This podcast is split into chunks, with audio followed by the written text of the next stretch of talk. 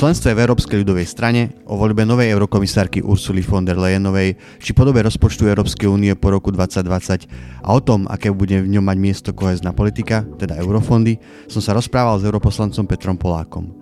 Moje meno je Marian Koreň a vítam vás pri počúvaní podcastu.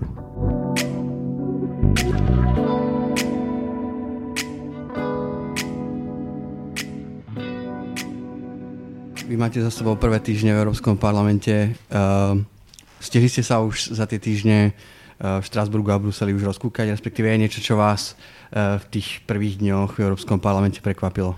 Uh-huh.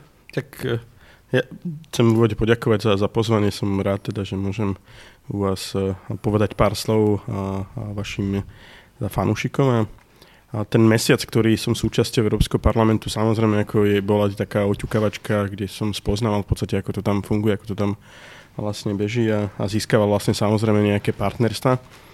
A, ale, ale predovšetkým to bol naozaj veľmi náročný mesiac, kedy sa teda volilo predsedníctvo parlamentu aj teda a samotné, samotná, vlastne, samotný predseda Európskej komisie, čiže bol to taký um, výrazne politický mesiac, kedy uh, prebiehali rôzne rokovania na rôznych úrovniach a um, bolo to teda dosť chaotické, musím povedať. Hm. Vy ste to už naznačili, že asi za tie dni úplne najdôležitejšie rozhodovanie, e, ktoré ste absolvovali, bolo asi to o novej predsedničke Európskej komisie. E, vy ste povedali tesne potom, ako sa na Európskej rade um, lídry členských štátov dohodli na tom, ako budú rozdelené tie kľúčové posty v tých hlavných európskych inštitúciách. Vy ste povedali, že to je nejaká, ten spôsob, akým to bolo realizované, že to je nejaká facka e, nie len voličom, ale aj Európskemu parlamentu. Nakoniec ste ale zahlasovali za novú predsedničku Európskej komisie Ursulu uh, von der Leyenovú. Uh-huh. Um, prečo? Um, znova sa iba dotknem vlastne to, čo som povedal. Naozaj zdá sa mi, že ak, ak parlament niečo vlastne niekoľko mesiacov um, robil a teda hovorilo o nejakých špičkových kandidátoch, že kde sa frakcie dohodli v podstate na niečom, um, a nikto to nespochybnil zo svetových lídrov, teda z európskych lídrov. A zrazu, teda keď príde už na lámanie chleba, tak e, niekomu sa potom už nepáči to, čo teda rozhodol, o čom rozhodol parlament a o čom teda mm, vlastne sa už dlhé mesiace diskutovalo, tak mi sa zdálo v podstate potom aj čo, čo teda ľudia rozhodli, že a prišli vo väčšej miere teda voliť v celej Európe. Aj na Slovensku. Sme znova na chvoste, ale, ale v celej Európe teda prišlo viacero, viacero ľudí, viacero voličov voliť a, a dali jasne najavo, že teda chcú proevropskú politiku, politikov, že teda dali, dali teda no, jasný signál, že, že e, nechceme tu rozbíjačov Európy, aj keď tých rozbíjačov v Európe už je viac. A napriek tomu mi sa zdalo, že, že ten krok, ktorý urobili európsky lídry, za zbytočný. Uh, bola to facka, tak ako som povedal, voličom, ale aj parlamentu. Um, ak chceli európsky lídry vlastne, um, alebo ak nechceli takýmto spôsobom postupovať pri výbere vlastne človeka na post uh, predsedu Európskej komisie, tak to mali za, zastaviť úplne v zárodku a nie teraz, keď už teda dlhé mesiace sa na tom pracovalo a, um, a dl, dlhé teda mesiace sa nespochybnil tento akt. No a prečo som si vybral uh, vlastne uh, von der Leyenovú, no um, na začiatku som, priznám sa, mal som pochybnosti o tom o výbere tejto kandidátky, teda, že či je naozaj uh, tou právou, ktorá dokáže teda týchto 5 rokov využiť na to, aby sme posilnili vlastne Európu, tak aby sa dokázala ubraniť všetkým hrozbám a naozaj, aby sme Európu alebo Európsku úniu postavili na nohy, lebo samozrejme, ako pravdu povediac, to, že sme v takom kritickom období pred voľbami boli, bola aj zásluha rôznych európskych e, lídrov. No a mm, po niekoľkých stretnutiach priamo s von der Leyenovou som dospel k názoru, že je to najlepšia voľba. Čím konkrétne vás presvedčila?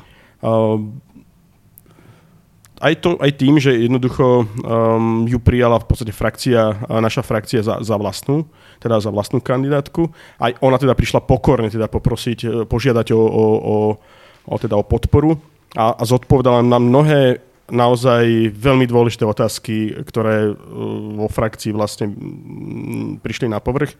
Um, získala si v podstate väčšinu vlastne frakcie, značnú časť frakcie našej a a naozaj sa mi pozdávalo aj to, že ako pristupovala k, k, k ostatným teda politickým subjektom v Európskom parlamente, pretože aj tam sa zúčastňovala rôznych diskusí a ona naozaj za tých pár dní urobila výrazný pokrok. Z nemeckej ministerky obrany naozaj sa stal potom európsky politik, ktorý získal v podstate podporu v parlamente, aj keď veľmi krehkú, treba povedať.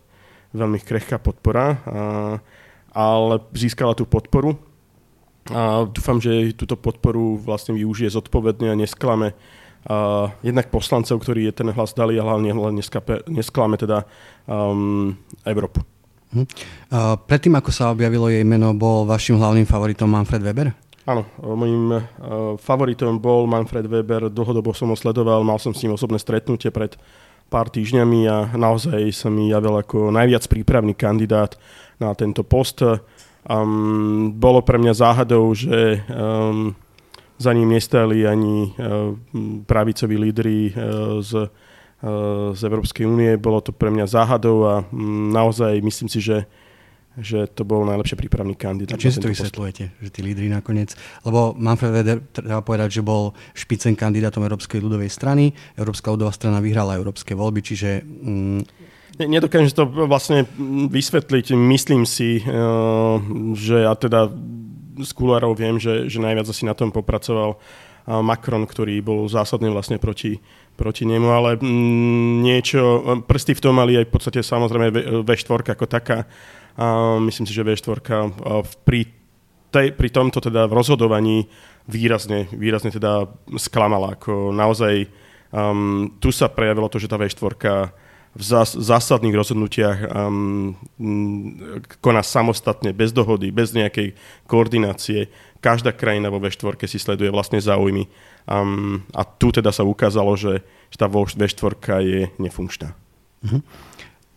Ten systém špice kandidátov sa v tomto prípade teda neaplikoval. Ste za to, aby sa po tých ďalších eurovoľbách, aby sa uplatnil tento systém, aby zostal zachovaný? Ja som zastancom parlamentarizmu a, a keď som teda bol súčasťou Národného parlamentu, tak Národný parlament by mal mať hlavné slovo. Teda. A, a som presvedčený o tom, že aj na európskej úrovni by mal mať ten parlament oveľa výraznejšiu pozíciu, ako je to doteraz. Um, ľudia si, bežní ľudia nevedia, že, že jednoducho Európsky parlament nemôže predkladať legislatívu, ako tú uh, legislatívnu právomoc alebo prekladať legislatívu má, má nárok len vláda, alebo teda Európsky, Európska komisia. Uh, to sú zásadné v podstate podľa mňa nedostatky európskeho mechanizmu a toto treba pozmeniť tak, aby ten Parlament, ktorý je priamo volený ľuďmi, ako jediná inštitúcia vlastne Európskeho parlamentu. Všetci ostatní teda sú delegovaní, alebo teda menovaní niekým, ale toto je priamo volená v podstate inštitúcia ľuďmi, 100 milióny ľudí vlastne prišlo voliť. Prišlo viac ľudí voliť ako pred 5 rokmi. A, a myslím si, že naozaj je na čase, aby ten Europarlament získal na vážnosti, aby to nebol v podstate len, nebola inštitúcia, ktorá dostane za úlohu zvoliť akéhosi kandidáta, lebo európsky lídry sa tak dohodli. Hm. Vy ste tesne po eurovoľbách um, pre denník hovorili, že nie ste úplne rozhodnutí, že do ktorej frakcii sa nakoniec zaradíte. Hovorili ste, že sú možnosti teda Európska ľudová strana, do ktorej ste napokon, ktorej ste napokon súčasťou, ale jedna z možností bola aj strana zelených. Váš predchodca, e, pán Škripek, bol pritom súčasťou ICR. Vôbec ste nerozmýšľali na toto možnosťou, respektíve prečo ste na toto možnosťou nerozmýšľali? Trošku poupravím vlastne to, čo teda uh, ste povedali. Um, mal som ponuky vstúpiť do viacerých frakcií, čiže ne, nezvažoval som teda vstupovať napríklad k zeleným, uh, ale mal som ponuky. Teda, áno, hovoril som teda aj so zelenými, uh, bol som v kontakte aj, aj s ECR. Um, rozhodol som sa v podstate podľa môjho srdca, a podľa vlastne toho, čo celý život vlastne vyznávam, som teda um, kresťan, konzervatívny, samozrejme, ktorý má aj liberálne zmýšľanie a, a práve táto frakcia mi ponúkala to, čo teda ja cítim a počas celého života, a teda som súčasťou Európskej ľudovej strany, ktorá je najväčšou teda politickou frakciou v Európskom parlamente, cítim sa tam zatiaľ dobre a, a zatiaľ svoj krok vstúpiť do tejto frakcie nelutujem. Mm-hmm. Že ste mali ponuku aj z ICR. Čo konkrétne vás možno odradilo od tejto e, európskej skupiny? Um, chcel, chcel som byť samozrejme vo frakcii, ktorá bude rozhodovať.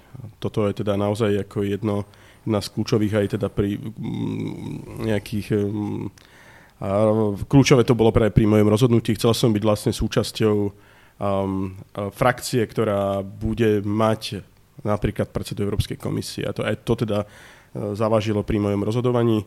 A, čiže um, chcel som byť pri rozhodovaní. Uh-huh. Uh, rozhodovali ste sa respektíve, keď ste sa rozhodovali, hralo nejakú úlohu aj to, aké jednotlivé strany z členských štátov sú súčasťou tej ktorej skupiny? Ani nie. Uh, toto ne, nezohrávalo v podstate nejakú významnú úlohu. Priznám sa, že uh, ešte teda nejak málo som sa ro, vlastne ovplyvnilo moje rozhodnutie aj to, že, že koľko teda um, poslancov zo Slovenska bude súčasťou teda um, uh, ECR alebo teda Európskej ľudovej strany. Čiže toto zohrávalo taktiež v podstate nejakú, síce malú, ale, ale tiež teda nejakú úlohu. Um, ale už dávno v podstate pred, pred voľbami, keď sa ma ľudia na diskusiách pýtali, že kam teda pôjdem, do ktorej frakcie pôjdem, tak som hovoril, že to bude Európska ľudová strana. Ak teda splnia moje teda požiadavky, ja som teda pred samotným vstupom do, do Európskej ľudovej strany vlastne mal niekoľko rozhovorov um, priamo teda s vedením Európskej ľudovej strany, kde som jasne pomenoval moje priority a, a pýtal som sa, že či sú pripravený pomôcť mi pri presadzovaní mojich priorít. Dostal som pozitívnu odpoveď a toto teda samozrejme bolo kľúčovou, kľúčové pri mojom rozhodovaní. Hm.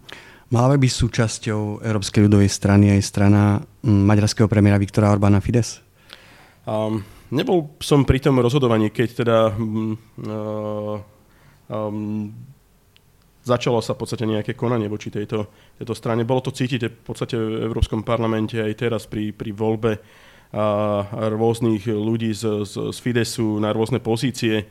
A konec koncov ja som súčasťou výboru pre kultúra vzdelávanie, kde Fides priamo teda nominoval svoju, svojho človeka na post viceprezidenta, vice, vicepredsedu vlastne a, tohto výboru a, a, a jednoducho ten členovia tohto výboru blokujú a, pani, a, ktorá je z Fidesu.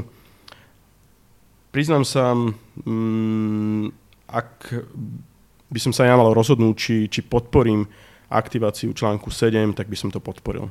Myslím si, že v Európe alebo v, takto, v takejto frakcii nemá čo hľadať strana Viktora Orbána.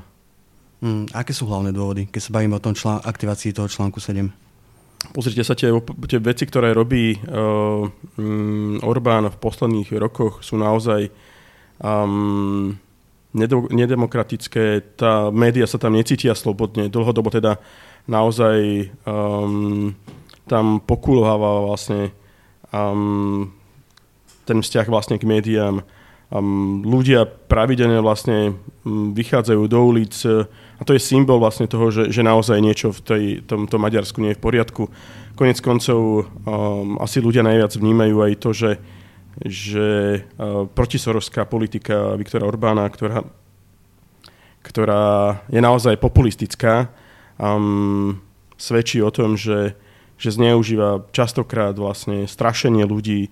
Je to typ politika, ktorý, ktorý využíva vlastne strach uh, ľudí v Maďarsku na to, aby ostal pri moci.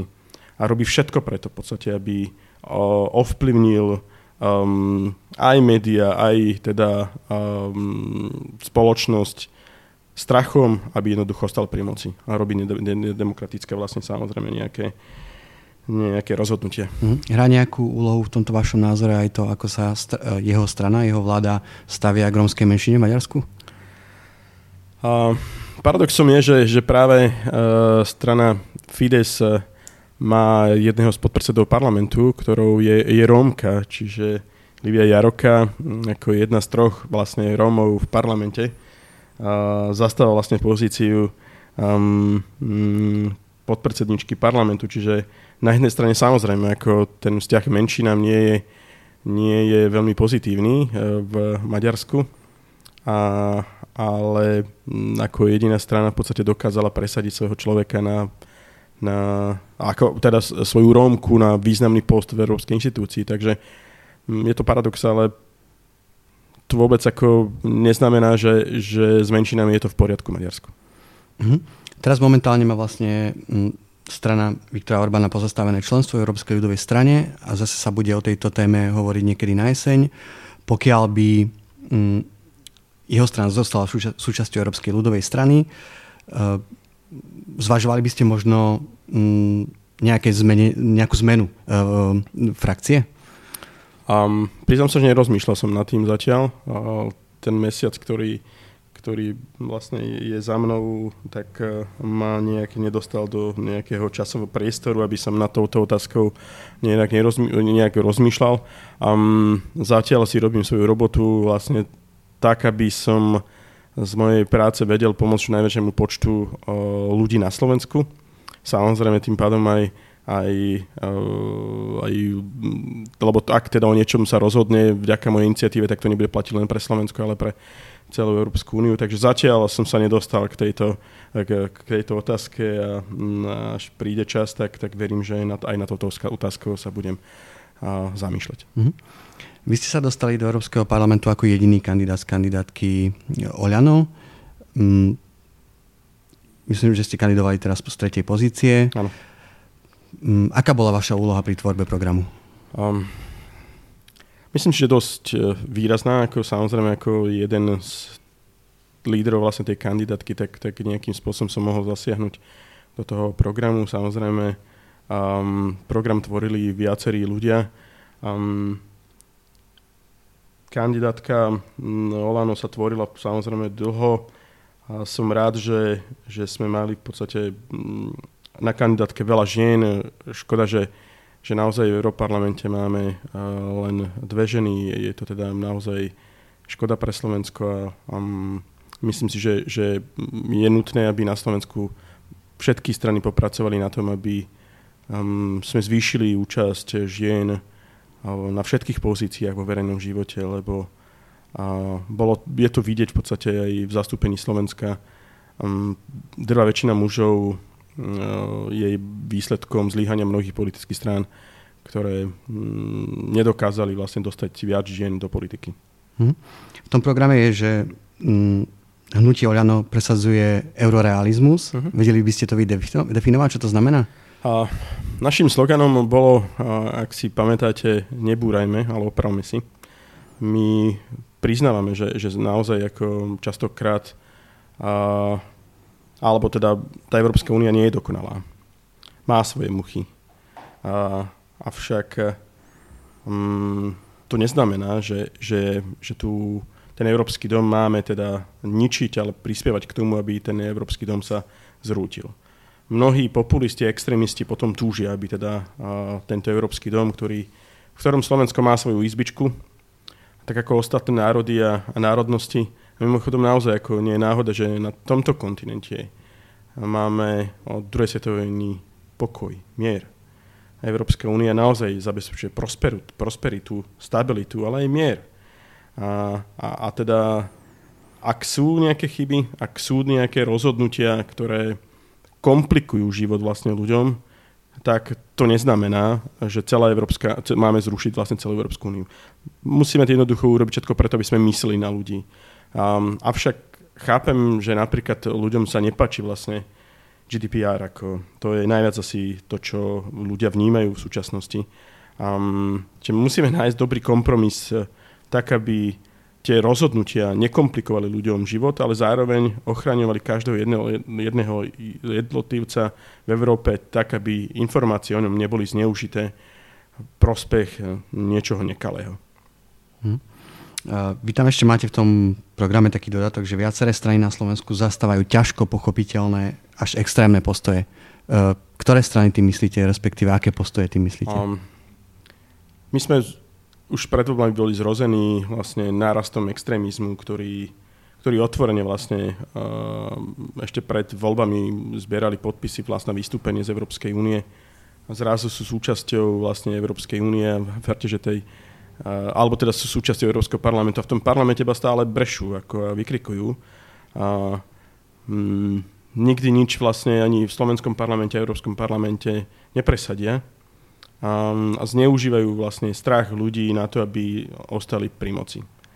a ich úlohou je len teda uh, uh, nejakým spôsobom um, využívať strach ľudí na to, aby ostali pri moci. Um, čiže aj, aj preto teda napríklad na poslednú, posledný týždeň voleb, ako pred voľbami sa vzdal líder našej kandidátky Gormatovič môj prospech, alebo teda um,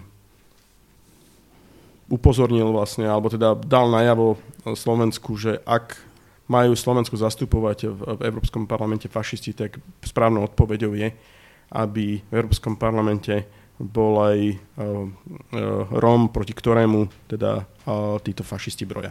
Mhm, teda možno doplniť tú otázku, znamená to, že tie extrémne postoje sa týkajú tej pravico, toho pravicového extrému, alebo tam vidíte ešte nejaké ex, iné extrémy?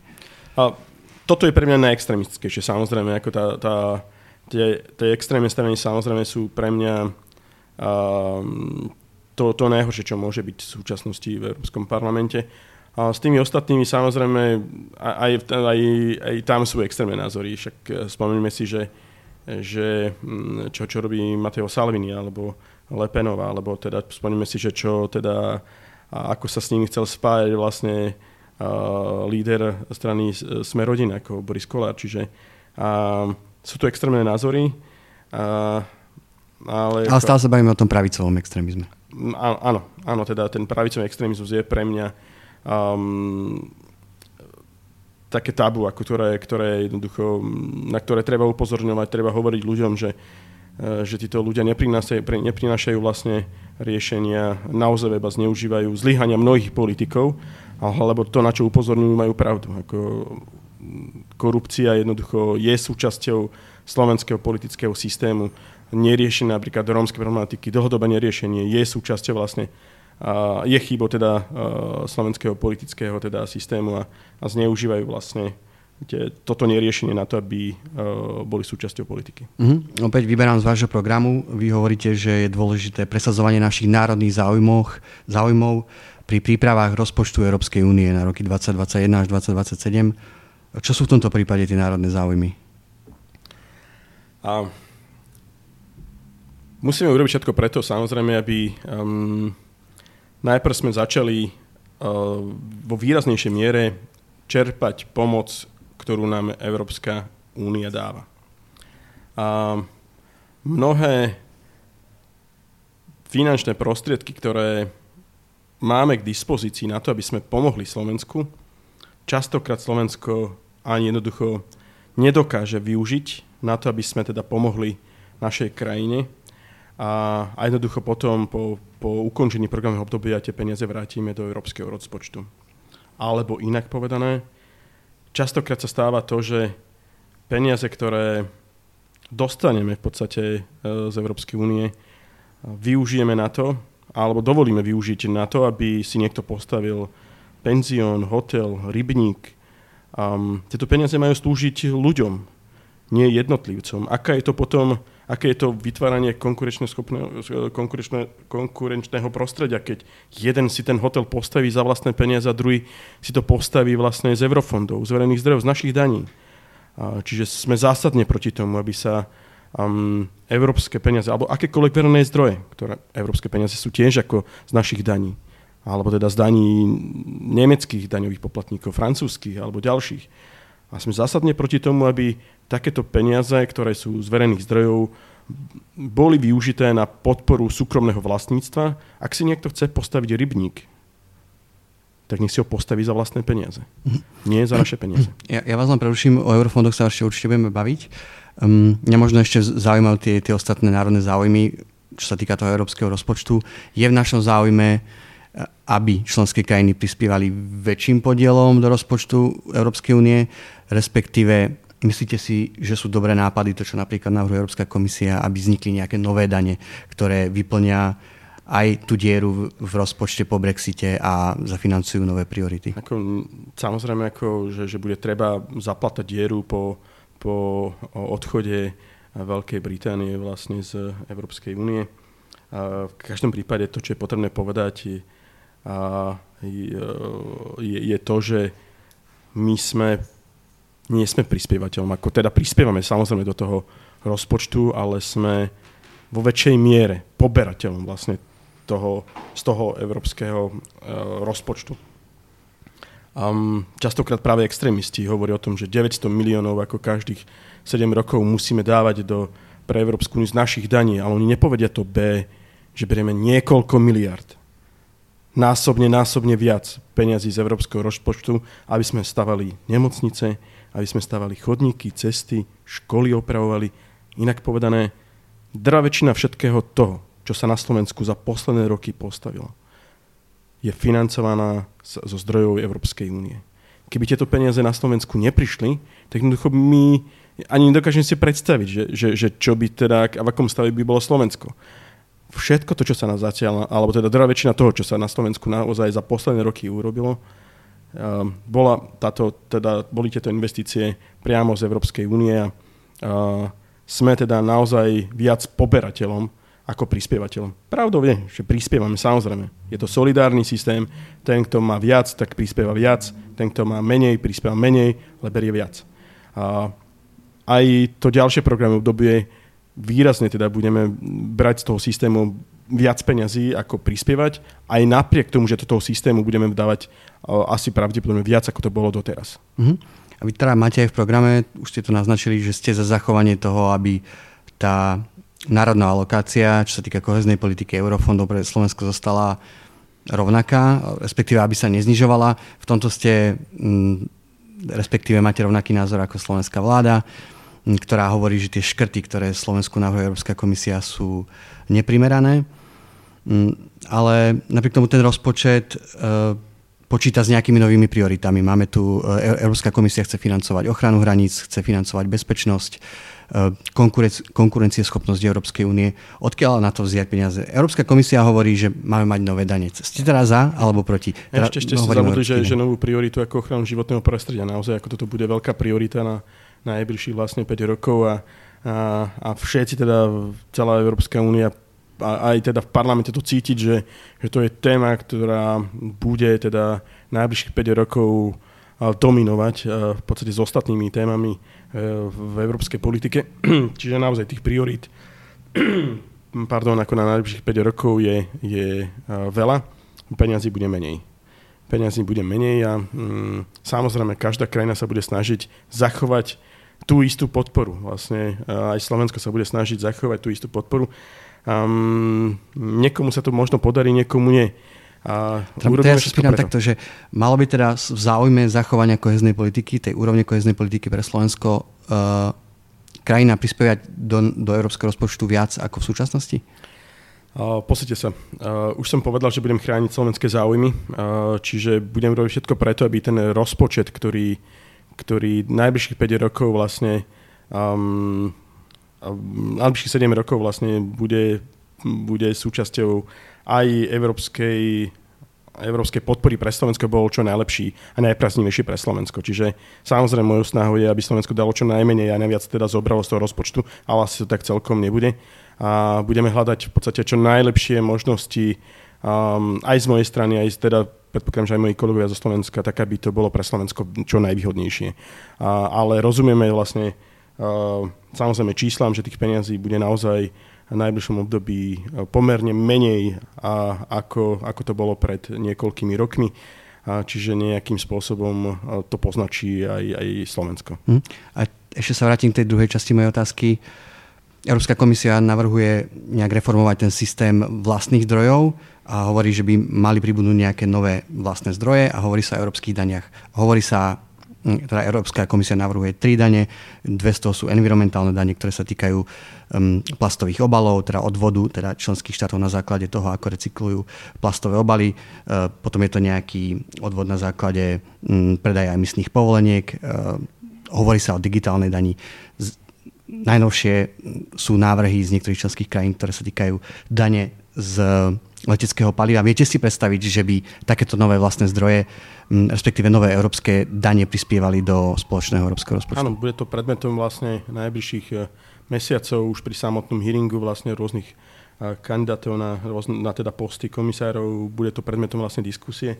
A von der Leyenová samozrejme predstavila aj napríklad uhlíkovú daň, čiže a, m, bude to predmetom naj, najbližších mesiacov um, diskusia a určite um, toto je jedna z možností, ako napríklad získať peniaze do, do rozpočtu, tak aby sme napríklad ochránili životné prostredie. A inak povedané, som zastancom toho, aby emisie mali svoju, teda, uh, uh, svoju cenu. Jednoducho um, nie je možné v podstate, aby producenti emisí vlastne um, produkovali emisie bez toho, aby jednoducho za to niekto zaplatil. A, čiže je to jedna z možností, ako uchrániť aj životné prostredie, ale aj ako získať v podstate uh, financie do rozpočtu. Hm. V súčasnosti už prebiehajú tie, tie rokovania, ako by mal vyzerať ten budúci rozpočet. Jednou z takých tých dôležitých tém je práve tá kohezná politika a Európsky parlament, toto bývalé zloženie Európskeho parlamentu už prijalo nejakú svoju pozíciu do tých rokovaní.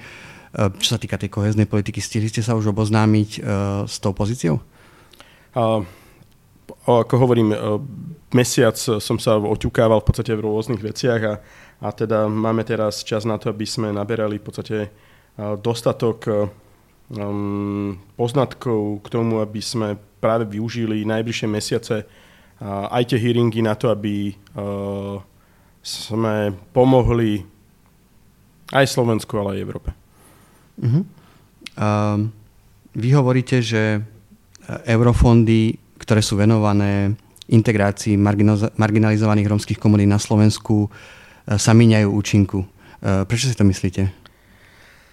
Um, Áno, teda pred eh, niekoľkými rokmi som bol ten, ktorý um, práve presvedčil Európsku komisiu, aby uh, sme získali čo najviac peniazy na riešenie problematiky Romov na Slovensku a naozaj sa mi podarilo Európsku komisiu presvedčiť získať historicky najväčší balík pre, pre Slovensku. Získali sme 380 miliónov eur um, na to, aby sme uh, niečo z, vlastne v tejto téme urobili. Iba podotýkam, žiadna iná krajina takéto, takýto balík e, peňazí nemá určený v podstate na riešenie rómskej problematiky a Slovensko aj vďaka môjmu týmu teda sa podarilo získať takúto, takúto možnosť a, a, a teda dnes um, som však sklamaný z toho, že, že jednoducho napriek tomu, že máme historicky najväčší balík peňazí, tak e, tak v tých osadách sa v podstate výraznejšie pokroky nedosiahli. Inak povedané, že tie peniaze do osad ani ne, ne, nejakým spôsobom hm. neprišli. A kde je problém? Um, problém samozrejme aj, aj v našom komplikovanom systéme, ktorý teda uh, nejakým spôsobom um, skôr je bariérou vlastne ako, ako teda výraznejšou možnosťou získať nejaké zdroje. Ale je to problém samozrejme aj, aj v zmene jednotlivých politikov, ktorí prídu vlastne na po štyroch rokoch vládnutia jednej politickej garnitúry s vlastnou predstavou a nejdu vlastne systémovo vlastne v tom, čo sa dohodlo s komisiou, ale majú svoje vlastné systémy. Rok potom sa presvedčajú, že, že jednoducho, že to, čo sa dohodlo, je správne. Sami sa musia presvedčiť, a, lebo jednoducho tomu neveria, neveria tomu svojmu uh, predchodcovi a potom jednoducho po roku zistia, že, že, že naozaj to, čo vymyslel vlastne jeho predchodca je správne. A kým to znova naštartuje vlastne, kým sa znova naštartujú tie systémy, tak to trvá. Ako naozaj ten, ten systém je tak, tak pomalý, tak uh, neflexibilný, tak ťažko sa rozbieha, že um, po štyroch rokoch vládnutia um, na konci vlastne toho volebného obdobia sa spustia na, nakoniec výzvy, ktoré um, sú už neskoro vlastne, lebo jednoducho nám uteklo, utekli 3 roky. Čiže po troch rokoch vládnutia tejto vlády zistujeme, že, že sa nepostavili žiadne škôlky, uh, že sa ne, nepostavili žiadne komunité centrá, že sa v osadách, že stále v osadách pijú vlastne vodu z potoka, že stále chodia v osadách vlastne po blate a nie po ceste, že, že stále teda uh, uh, rómske deti chodia do škôlok, čiže naozaj po troch rokoch vládnutia zistujeme, že napriek tomu, že sme mali obrovské možnosti, sme situáciu v podstate nejakým spôsobom neposunuli vpred. A inak povedané,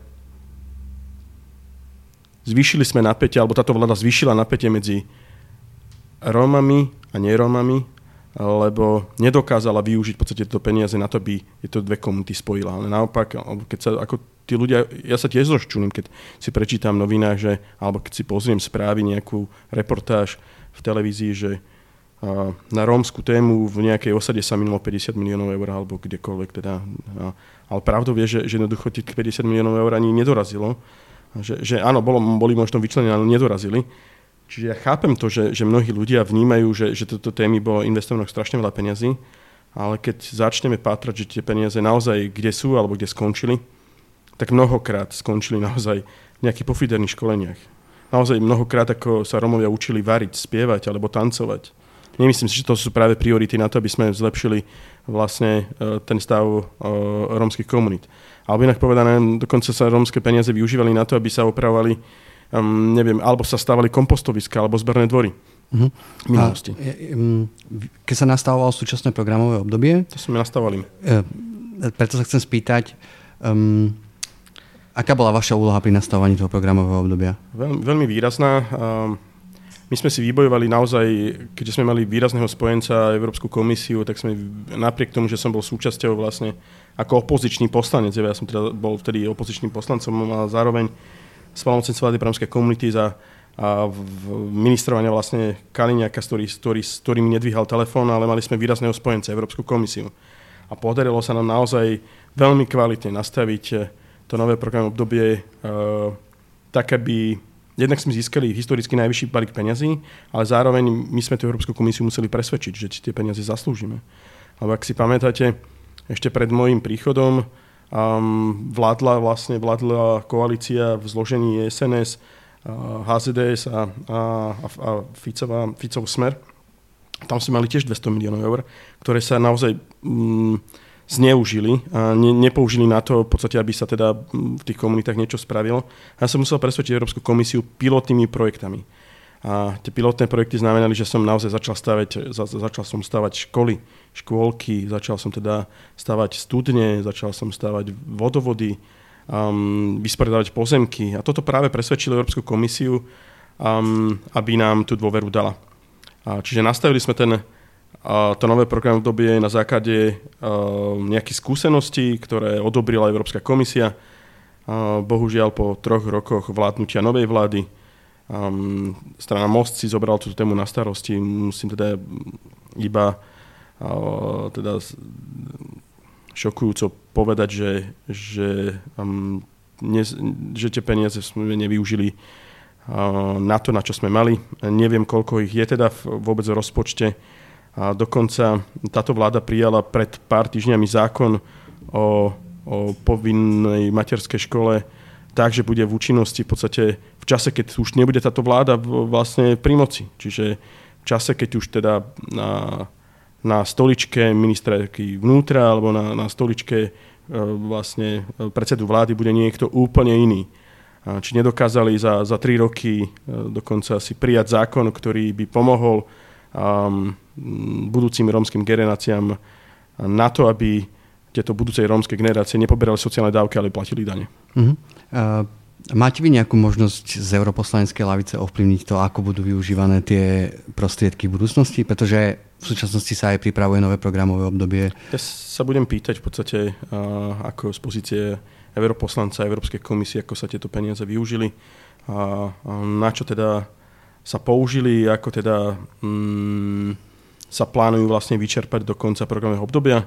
Čiže toto budú moje najbližšie otázky. E, do konca roka teda určite e, chcem mať odpovede na tieto otázky a využijem svoj mandát v Európarlamente na to, aby som získal odpovede od Európskej komisie, pretože na Slovensku som sa ich nedočkal. Mhm, tá istá otázka platí aj pre váš ďalší cieľ, ktorý prezentujete ako jednu z vašich priorit v Európskom parlamente a to je boj s korupciou v eurofondoch. Ako toto chcete ovplyvniť ako europoslanec? Ja som ešte dovolte, aby som teda povedal o, o ďalších prioritách. Samozrejme, ako mojou prioritou je aj vyrovnanie regionálnych teda rozdielov. Um, som súčasťou výboru pre regionálny rozvoj a um, pred pár týždňami bola tam fínska ministerka, ktorá predstavila vlastne plány Fínska vlastne na najbližšie obdobie predsedníctva vlastne v Európskej únie. Chýbalo mi tam teda to odstraňovanie regionálnych rozdielov a, všetci teda dnes rozprávajú v podstate v Európskom parlamente alebo Európskej komisii o digitalizácii, všetci rozprávajú v podstate o, o životnom prostredí, ale zabudajú na to, že naozaj v Európskej únii máme obrovské množstvo ľudí bez pitnej vody. Obrovské množstvo ľudí bez kanalizácie. Obrovské množstvo ľudí, ktorí chodí naozaj po blate a, a nie teda po ceste. A nie sú to len Rómovia, hovorím. Nie sú to naozaj len Rómovia, nie je to len Slovensko, alebo sú tu aj mnohé regióny vlastne v celej Európskej únii. A, a teda hovoriť o digitalizácii a zároveň teda mať teda takéto, takéto lokality v Európe je naozaj paradoxom. A tak som upozornil vlastne fínsku ministerku, že, že bolo by fajn, keby teda a ich plány zahrňali aj tieto priority a naozaj mojou prioritou je, aby každý človek v Európskej únii mal prístup pitnej vode. A každý človek aj v tom najchudnejšom regióne mal možnosť získať prácu a dobre platenú prácu. No a, a samozrejme, tou ďalšou prioritou, to čo ste povedali, je, je boj s korupciou. ja som teda súčasťou hnutia obyčajných ľudia nezávislé osobnosti 7 rokov. A bez pochyby sme v podstate jedným z lídrov vlastne boja proti korupcii na národnej úrovni.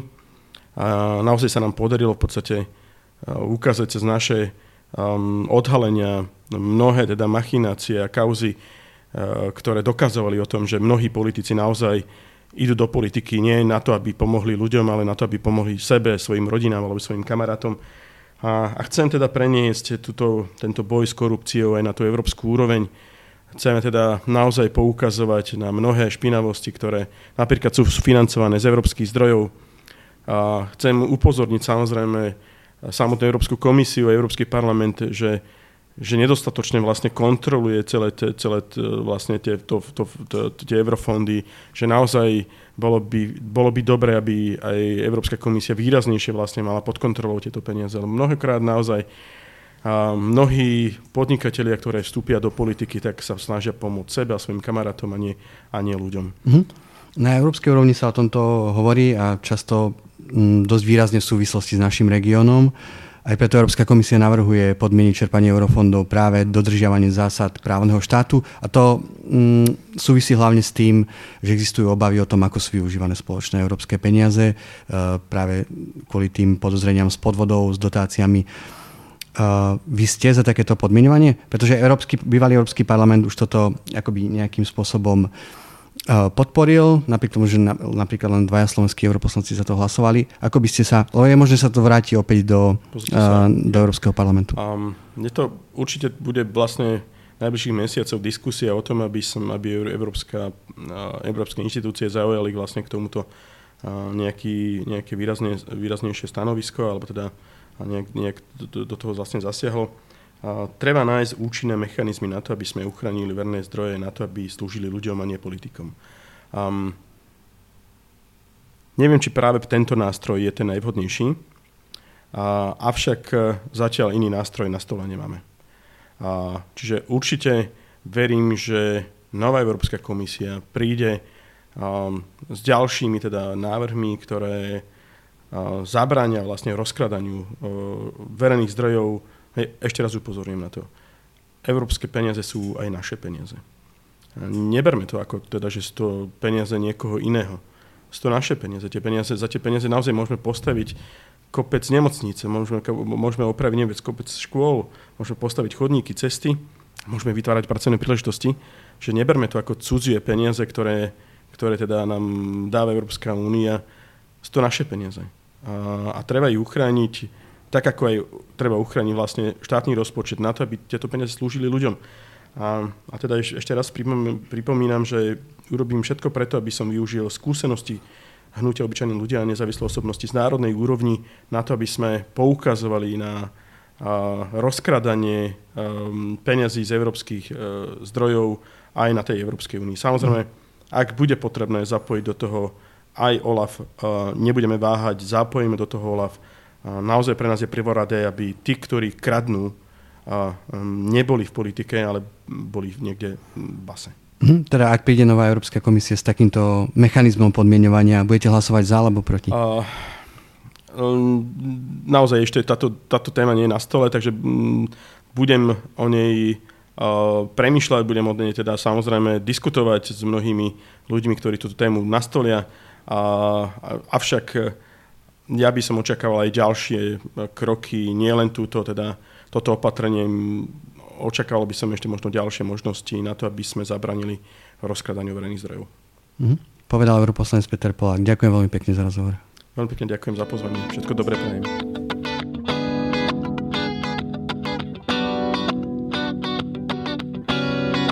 Ďalšie naše podcasty nájdete na stránke euraktiv.sk lomka podcasty, v dennom newsletteri nášho portálu alebo si ich môžete vypočuť vo vašich podcastových aplikáciách.